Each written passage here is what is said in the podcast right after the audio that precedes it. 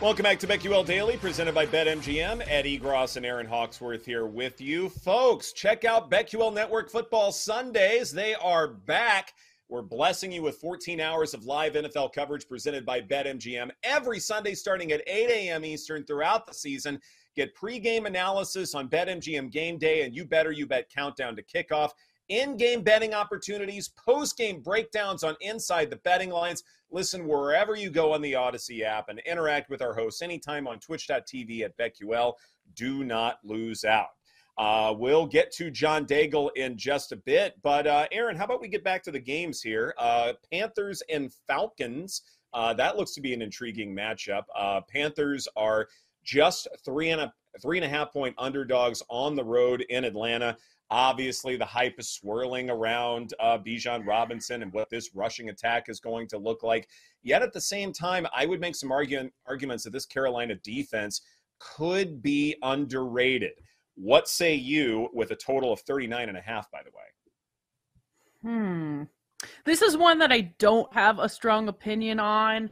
I do think that Bryce Young should be impressive. I'm just not sure it'll be week one. Maybe it takes him a little bit of time. I I don't know. I think, you know, with the running attack with Bijan Robinson, I think he might be the star of this game. Might look at some props for him.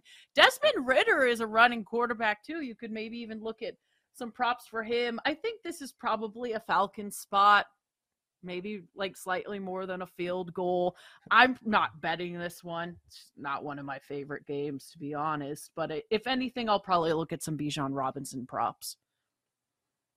I like the Panthers in this one. I think the hook uh, makes all the difference here, and that that's to me uh, really important because I, I look at this Panthers defense.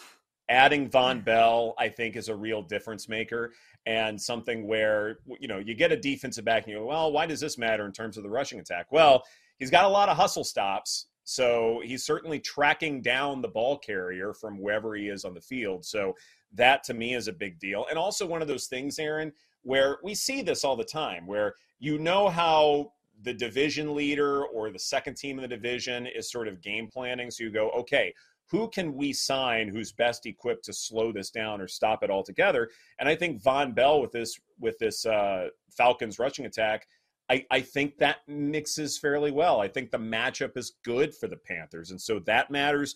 Brian Burns uh, up front was among the league leaders in quarterback pressures, and the biggest argument when it comes to Atlanta is okay, Desmond Ridder needs to at least be average.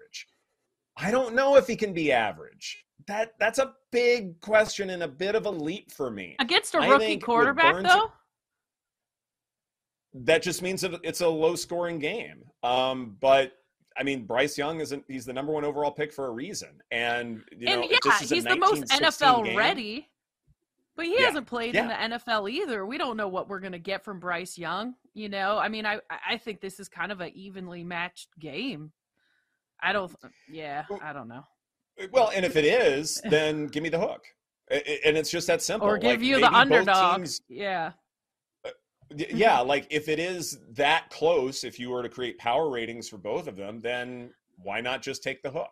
And I think that's kind of how I'm looking at it is that defensively, I think Carolina poses some real problems for what the Falcons want to do here. I don't have a play on Bijan Robinson at least yet he's going to have some monster performances. I think that's fairly safe to say.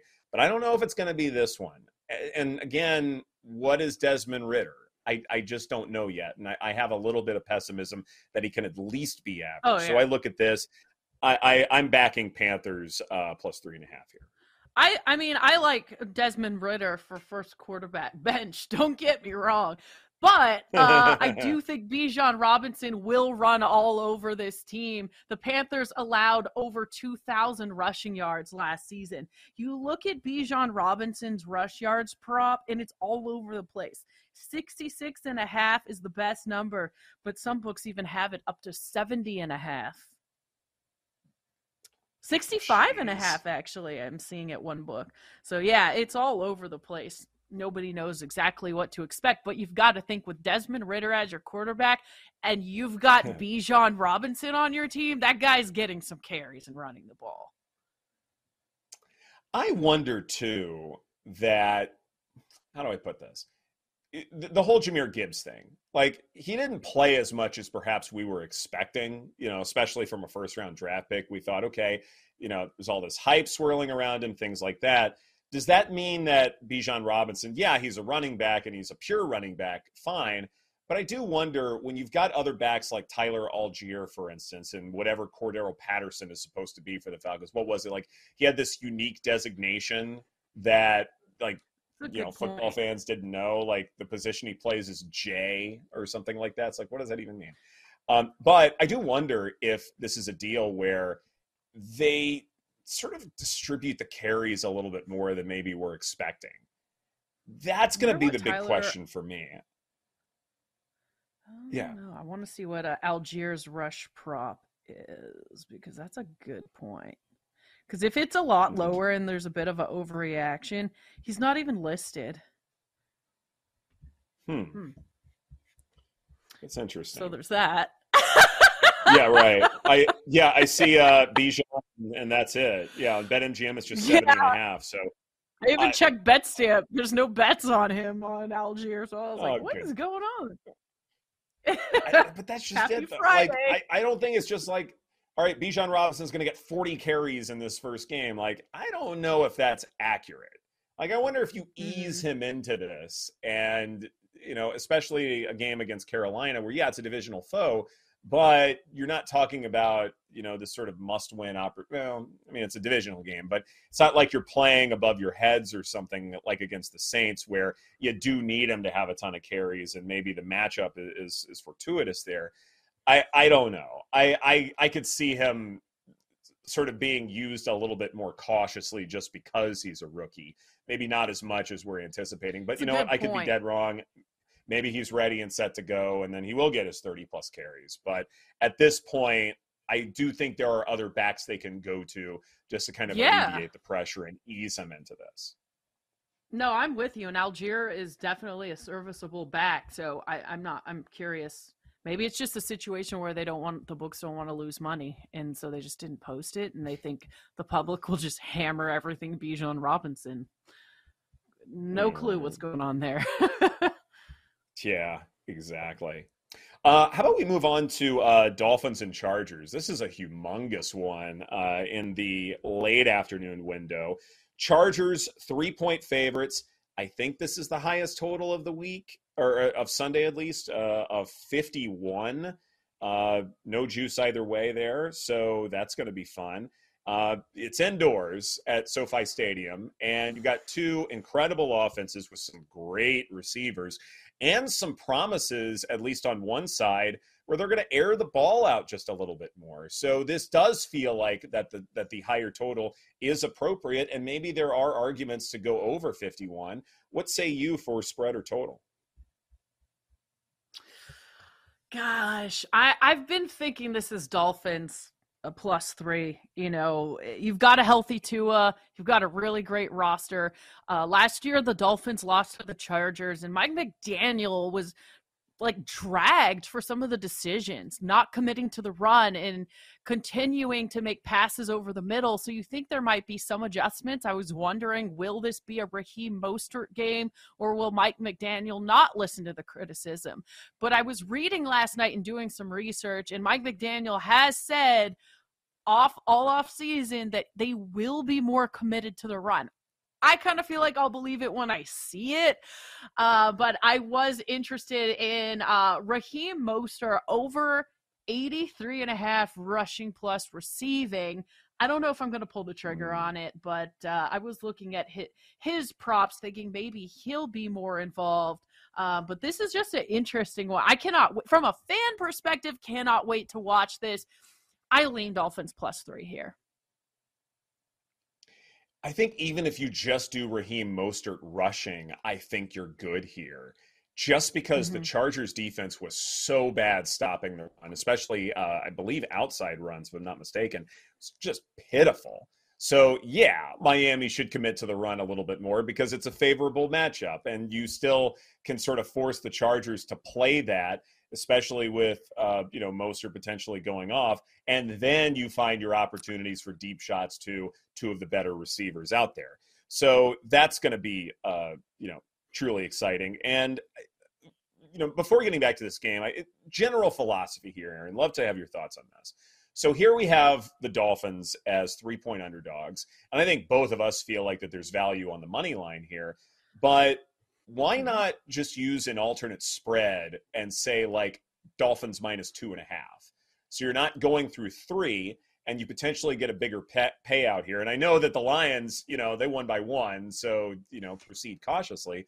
But because three is such an important number in the NFL, I wonder if you are taking a dog, if an alternate spread just makes more sense, especially in a game like this where, yeah, maybe you get some two point conversions and fourth down attempts and things like that where the score gets a little unusual, but it's a bigger payout. You're going from, you know, roughly plus 135 to plus 158, and you're not going through a key number.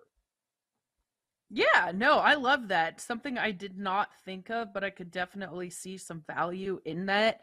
Um, gosh, I wonder if the Dolphins could even pull off the upset. The thing for me that scares me, just you know, betting the Dolphins side here is we don't know what is this whole Kellen Moore thing gonna do for Justin Herbert. I mean, obviously they wanted to snatch him up right away.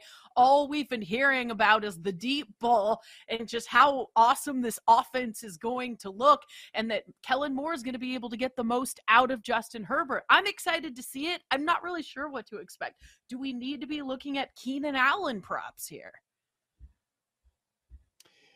Um, I'm not. I'm not looking at Keenan Allen props, but I give you one prop that I really like: Justin okay. Herbert to throw an interception at plus one thirty five. okay. Um, and look, eh, you know, I, I want to be. I want to be clear when it comes to you know thinking that maybe Justin Herbert will lead the league in interceptions or throw a lot more picks, things like that. That doesn't mean he's regressing. You can't just look at interceptions and say, okay, this quarterback is getting worse. I know it ends drives, but sometimes you overcome those interceptions with lengthy touchdowns, with deep mm-hmm. shots that work out. You're just taking more risks.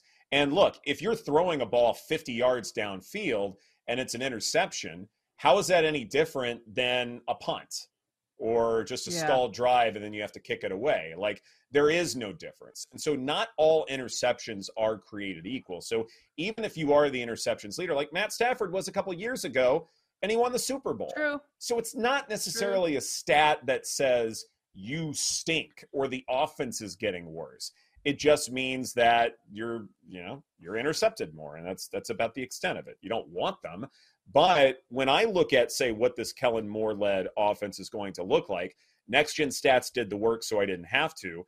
Kellen Moore quarterbacks average 8.3 air yards per attempt.